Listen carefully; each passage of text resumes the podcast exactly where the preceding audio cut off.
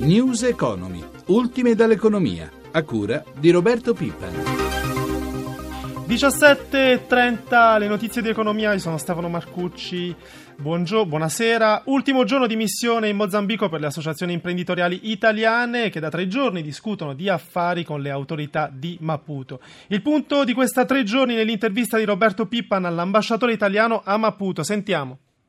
Roberto Vellano è l'ambasciatore d'Italia in Mozambico, un paese che sta offrendo enormi possibilità per le nostre imprese, ma non soltanto nel settore del gas, del carbone, ma soprattutto anche in settori più piccoli, ma destinati ad avere grandi prospettive, ad esempio l'agroindustria. Sì, indubbiamente l'interesse delle aziende italiane in quest'ultimo periodo è crescente. La missione che abbiamo portato a Maputo in questi giorni lo testimonia abbiamo oltre 100 imprenditori che sono venuti a conoscere o sono tornati in qualche caso in Mozambico per contatti di affari. E noi pensiamo che i settori che sono stati identificati, che certamente includono i settori energetici, l'oil and gas, le infrastrutture, ma anche l'agricoltura, l'agroindustria e, l'agroalimentare in genere siano i settori strategici per lo sviluppo del Mozambico e dei nostri rapporti economici con questo Paese. Ci sono in questo Paese già delle eccellenze italiane, abbiamo visitato dei centri particolarmente interessanti che riguardano non soltanto le attività che svolgeranno aziende come l'ENI, le Ferrovie dello Stato, Bonatti, Italcementi, ma per esempio la comunità di Sant'Egidio che sta portando avanti da anni un progetto contro l'AIDS, una malattia in questo paese molto diffusa, l'11% della popolazione ne soffre e la comunità di Sant'Egidio sta lavorando per fare prevenzione con dei risultati eccellenti. La comunità di Sant'Egidio, che dobbiamo ricordarlo insieme al governo italiano, fu tra gli artefici dell'accordo di pace in Mozambico nel 1992, porta avanti un progetto di eccellenza nel settore sanitario e di lotta all'HIV. È un, uno dei tanti progetti che la cooperazione italiana in generale realizza in questo Paese. Noi ci caratterizziamo qui per una forte presenza, per esempio, non solo nel settore sanitario, ma anche in quello della formazione, che è una delle priorità, anzi forse la principale priorità per lo sviluppo di questo Paese. Uber, parliamo di Uber, il servizio che permette di prenotare un'auto con conducente tramite telefonino utilizzando un'applicazione, il GPS e la carta di credito. Uber è finita nel mirino dei tassisti milanesi che hanno reagito allo sbarco della società in città con scioperi e manifestazioni. Allora, nata in California, questa applicazione è presente in 80 città in tutto il mondo, in Italia a Milano e a Roma, ha dietro grandi investitori fra cui Google. Il servizio ha suscitato proteste in diverse città europee. Noi abbiamo intervistato Nicola Giacobbe del coordinamento taxi CGL. Sentiamo quello che interessa a Uber è che le leggi non vengano rispettate, che questo mercato sia deregolamentato. Voi pensate che il trasporto nelle città vada un po' rivisto? Che il servizio taxi vada migliorato, vada rivisto, vada organizzato meglio, siamo tutti quanti disponibili a discuterne e, e, abbiamo la coscienza che questo vada fatto. Il problema però è soltanto uno, non dimentichiamoci, chiunque da qualsiasi parte, in qualsiasi ora, di qualsiasi ordine sociale può chiamare il taxi, sale sul taxi e ha una tariffa amministrata, può essere una tariffa sbagliata, può essere troppo, può essere poco, ma è una tariffa amministrata. Da Uber quello che interessa è la corsa per l'aeroporto e la corsa dagli alberghi. Ora se ne sono accorti anche gli alberghi con i portali a che cosa andavano incontro. Il problema vero forse è che questa legislazione deve essere rivista proprio per non permettere né a Expedia né a Uber di lucrare sul lavoro degli altri.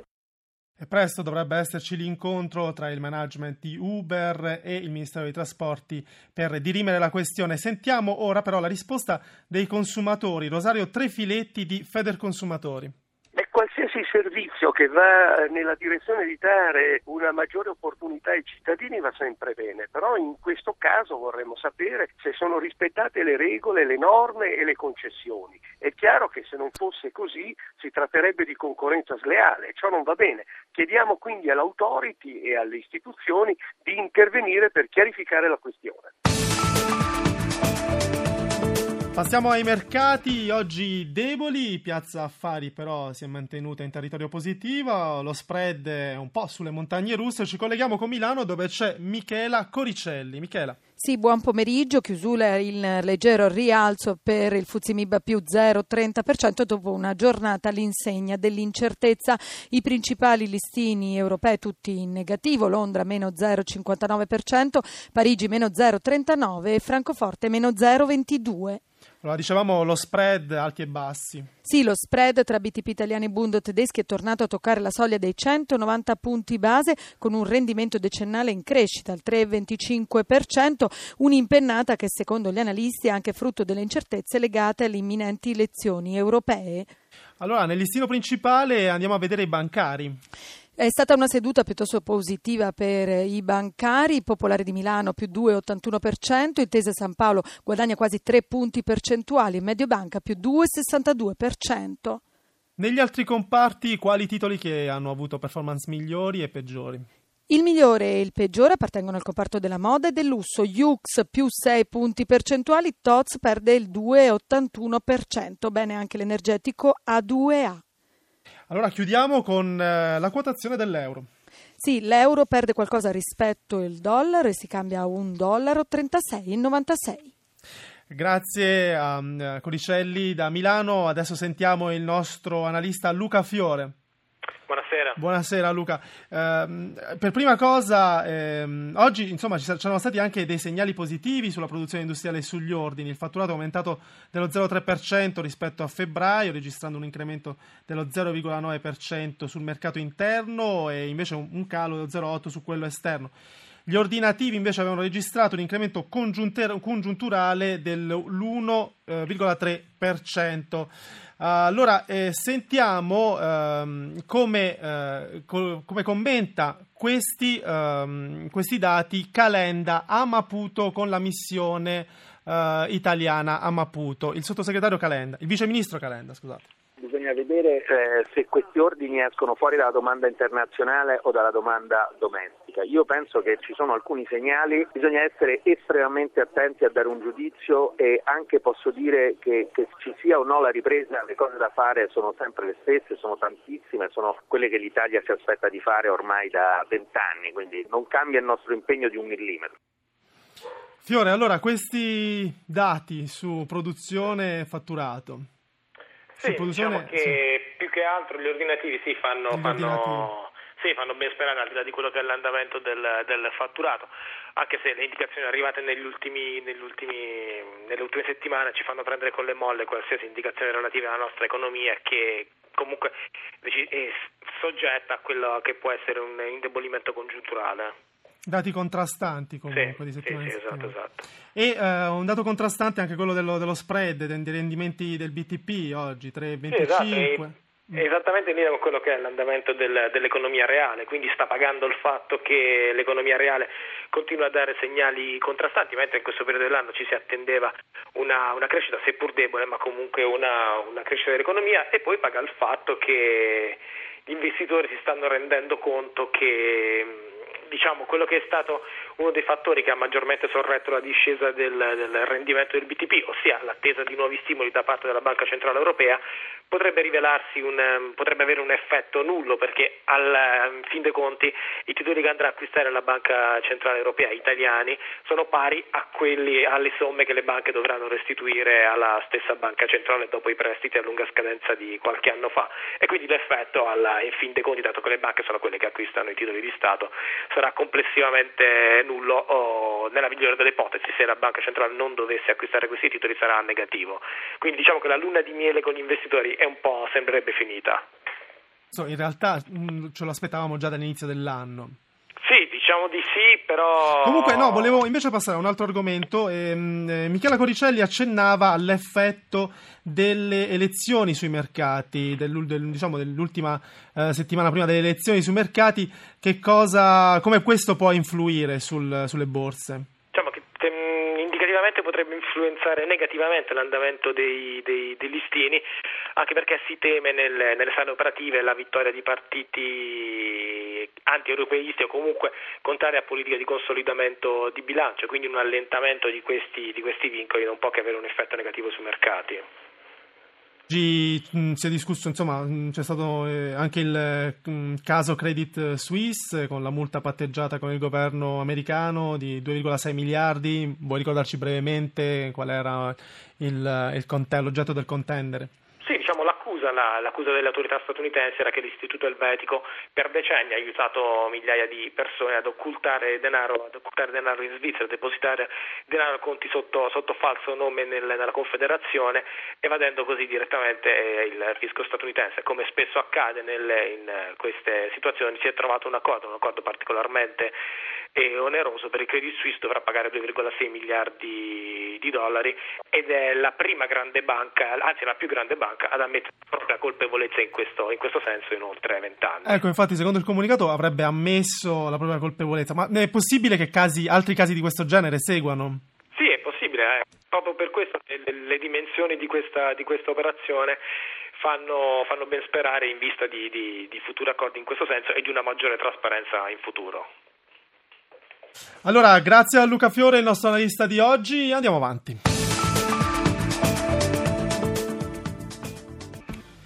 Segnali positivi sulla propensione degli italiani a viaggiare, secondo un'indagine presentata oggi alla conferenza italiana del turismo a Roma. Per il 2014 è previsto il 12% di potenziali pia- viaggiatori in più rispetto all'anno scorso. Giuseppe Di Marco ha parlato di questi segnali di ripresa con il presidente di Confturismo, Luca Patanè diciamo di riassestamento più che di ripresa, diciamo che era talmente sceso nel 2013 che qualche minimo segnale ci fa ben sperare, nel senso che forse abbiamo toccato il fondo e quindi c'è un rimbalzo. Speriamo che continui, i primi segnali indicano una propensione positiva degli italiani andare in vacanza e consumare. Speriamo che questo continui e che questo atteggiamento, questa propensione sia poi, si protragga per tutto l'anno e quindi segni un anno positivo per la nostra industria martoriata. Tra maggio e luglio un italiano su due prenoterà la propria vacanza estiva sul web. Internet rappresenta una minaccia o una opportunità? Questa è una vecchia discussione, diciamo che in parte sull'intermediazione tradizionale ovviamente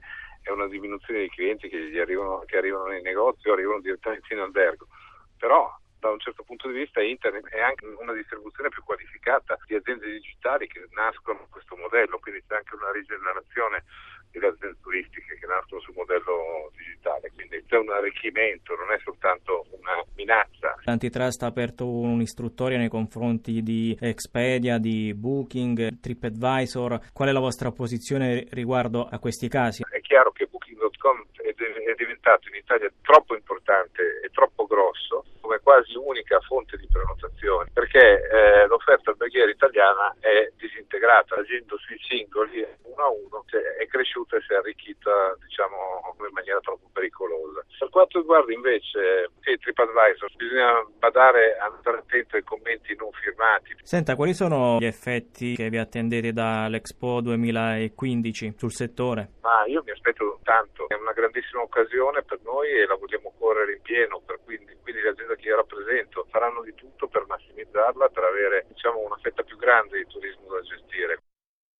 Proteste dei lavoratori sulla Salerno-Reggio Calabria dopo la morte di un operaio che lavorava in uno dei cantieri. Sentiamo dalla sede di Potenza Valentina Dello Russo. Si lavora sempre con fretta. Eh fanno pressione. Boh, mm. Non c'è questa cosa che dobbiamo finire subito, è proprio una cosa che viene spontanea, magari uno va avanti, l'altro corre dietro, la fretta, nemica della sicurezza, oggi lascia il posto al dolore e all'amarezza. I colleghi di Antonio De Luca si sono riuniti in sit-in. In un minuto di silenzio, tutta la loro vicinanza alla famiglia del 39enne, ma anche la paura per un lavoro che sempre più spesso uccide. Due morti e un ferito grave in 50 giorni sul tratto lucano della 3 non possono essere una casualità, denunciano i sindacati. De Luca, dipendente della Castelfer, affidataria del contraente generale Grandi Lavori Fincosit, era impegnato sulla Salerno-Reggio Calabria nella galleria di Serra Rotonda a Lauria, la più lunga dell'intera tratta, quasi 4 chilometri, la stessa in cui è rimasto ferito gravemente un altro operaio solo qualche settimana fa, a 12 chilometri dalla galleria in cui a marzo perse la vita un 55enne. Intorno alle 18 si è visto crollare addosso l'arcata metallica già montata prima del rivestimento finale, quintali di ferro. L'uomo, molisano di nascita ma residente in Abruzzo, lascia la moglie e due figli piccoli. In Basilicata oggi e domani sciopero generale del settore costruzioni promosso da CGL Cisle Will per chiedere più sicurezza nei cantieri, come spiegato da Enzo Iacovino della Fillea CGL. Noi chiediamo in primis all'ANAS di non spingere sulle aziende per i tempi di consegna perché questi aumentano i ritmi di lavoro e i ritmi di lavoro fanno sì che i lavoratori lavorano di meno in sicurezza. Chiederemo al prefetto oggi stesso di istituire un tavolo per la sicurezza sui cantieri della Salerno-Reggio Calabria dove possono partecipare tutti gli organi preposti. Con l'economia ci fermiamo qui, grazie a Cristiana Affaitati e a Ezio Bordoni. In regia io sono Stefano Marcucci, buon proseguimento.